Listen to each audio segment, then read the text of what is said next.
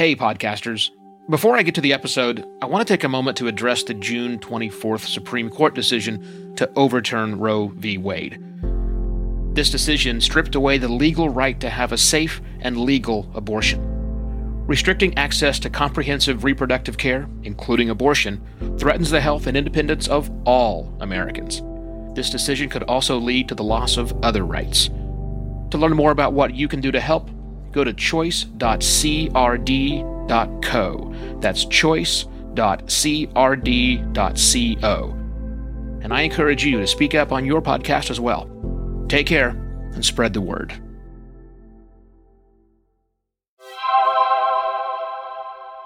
Hello, and welcome to another podcast Pontifications with me, Evo Terra. If you're a business focused podcaster, you care about one audience. Well, two sides of that audience. You care about customers, current customers, and future customers. And that's really it. Sure, it's important to have other people like your employees, like the industry leaders, all the other people out there to, uh, understanding that you have a podcast and sharing your show and talking about you. But let's face it, the most important clients, listeners you have are your clients, future or current. Keep that in your mind. And let's think about how can we let customers know that we actually have a podcast? Well, we do lots of things. Sending emails, letters, notes, and not you know. But have you really thought about actually the physical space you occupy? And how you can use the physical space where your business is contained to help spread the word to your most important listeners, current and future clients, that you have a podcast. Here's what I'm talking about doing. I'm suggesting that again, if you have physical space where you routinely have clients come through, like I was the, I ran a large scale agency uh, here, here in Phoenix. Great, great place. Uh, we had lots and lots of clients, and we had five or six different conference rooms, and we had clients all the time current clients, new clients, potential clients old clients. Everybody's walking through all the time. If you're in that situation, here's my suggestion to you. This is going to sound weird, but still bear with me for a moment. I want you to take one of those conference rooms. And I want you to think about converting it into a public podcast recording space. I know, I know, crazy and radical, Evo. But I know a lot of people who do record their business podcast from their office and they hide the stuff. They hide it in the back.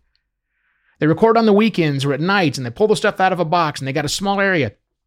That's a mistake, I think. Put it forward. Find a conference room and set it up properly so that it looks amazing.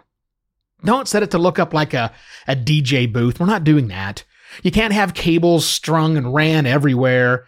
I don't want you to permanently affix silly things like a 32 channel mixer. No, no, no, no, no. This is 2019. Podcasting is low profile, but can look very, very good. Take the time to take one of your small conference rooms and convert it to your recording space, not a dedicated recording studio that can only be used. Look, I know spaces at a premium in, in agencies or any other firm. I get that. You want to be able to reuse this space, so don't make it to where that's the only thing that happens here and then that's that's going a little too far right but the similar equipment or the same equipment you use to make a podcast sound good and a podcast studio look good can also afford someone to have a chance to get in to just use the room as a conference room if in fact they need it. So set your room up as a very good looking space where you record podcasts. Now here's the trick. Once you've done that, uh, a, use the space. Please use the space. But more importantly, when you've got a guest, when you've got a client coming in, if it's an existing client, book a little extra time and record some content with that client while they're there. But here's the real trick. If you've got a prospect coming in, you want to make sure that when you bring the prospect into your office, into the big meeting room where you're going to be trying to sell them on your goods and services, make sure you show them your podcast recording studio. And, and here's the important part make sure someone is in there using it. That's right. Not just, hey, here's this little place in the corner that we set up for podcasting. No, no, no. Here's our showcased podcast recording studio. And in fact, here is our person number one recording and having a conversation with person number two or something else, actually using it. Bonus points. And here's the real good trick. If in fact your client is coming, your, your prospect is coming, make sure that at some point in time, the lead person on the account, the person who is going to have the most interface time with this or the expert, make sure that that person who is on your team is going to be recorded on that podcast while the guest is there. Even if they have to say, sorry, I, I, I, have to go for like 15 minutes and just do this thing, I'll be right back. Great. You may think, oh, why would you bring the big person out? Because it showcases how important they are. It showcases that this person is such an expert, they've got a podcast. Ooh. Or this person is such an expert, they're being interviewed on a podcast. That helps you. You're exposing your most important customers to this. If you can, book some time with that client. Let's talk about, I know you're going to be a customer of ours eventually, but let's talk about your business. Let's talk about the problems we can solve. This problem, what happens for you.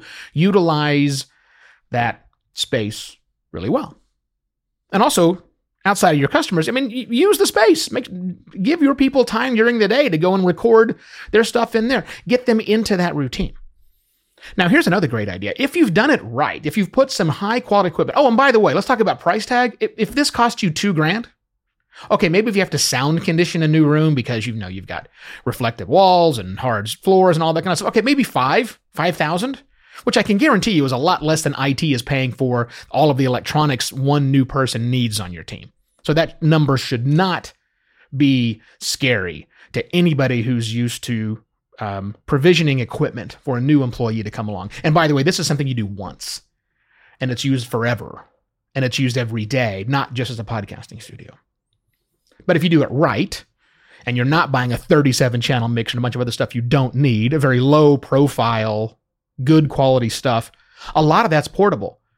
So the next time your company is sponsoring an event somewhere, maybe it's a local meet and greet, maybe it's a networking lunch, grab your mics, grab your cables, grab your Zoom H6 portable recorder, grab your headphones and your headphone amplifier, and set up at that event and do some talking at that event. Record some people who are from that event that you can then later repurpose into your show.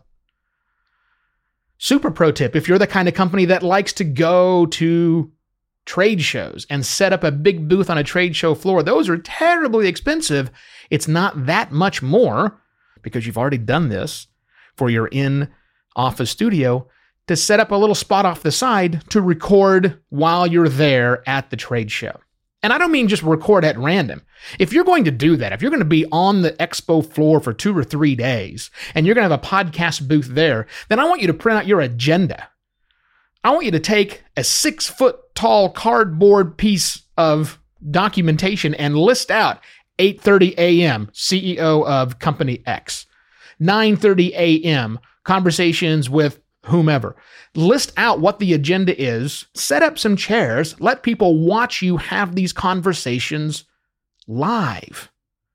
And you're recording all of them for use later on your podcast. Yeah, I guess you could do it live, but it's a bad idea, in my opinion. There's so many things that can go wrong with that. But recording, nothing's going to go wrong with your recording. You're not reliant on a Wi Fi signal if you're recording things in person, which is awesome. And, and we all know that Wi Fi signals at conferences are anything but awesome. I'm suggesting, to recap what I just said, that if you've got a business podcast, that you make it the most one of the most public things that you do. You give it the attention that you want your podcast to deserve.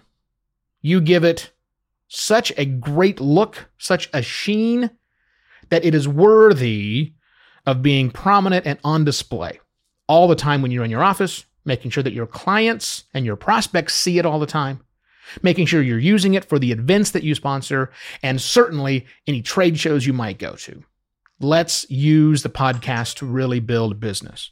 Now, if you would like some assistance in figuring out ways to actually set this all up and do it and what's the good strategy behind it, hey, this is what I do. I help businesses strategize podcasting and put it in place so they can do it on and on and on.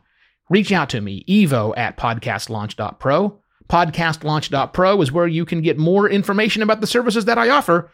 And I'll be back next week. See you Monday for another podcast pontifications. Cheers.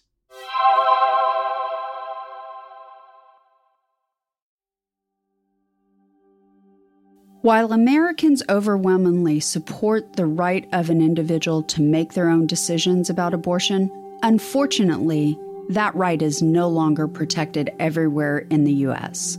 The Supreme Court overturned Roe v. Wade on June 24th. Abortion is a basic healthcare need for the millions of people who can become pregnant. Everyone should have the freedom to decide what's best for themselves and their families including when it comes to ending a pregnancy. This decision has dire consequences for individual health and safety and could have harsh repercussions for other landmark decisions. Restricting access to comprehensive reproductive care, including abortion, threatens the health and independence of all Americans.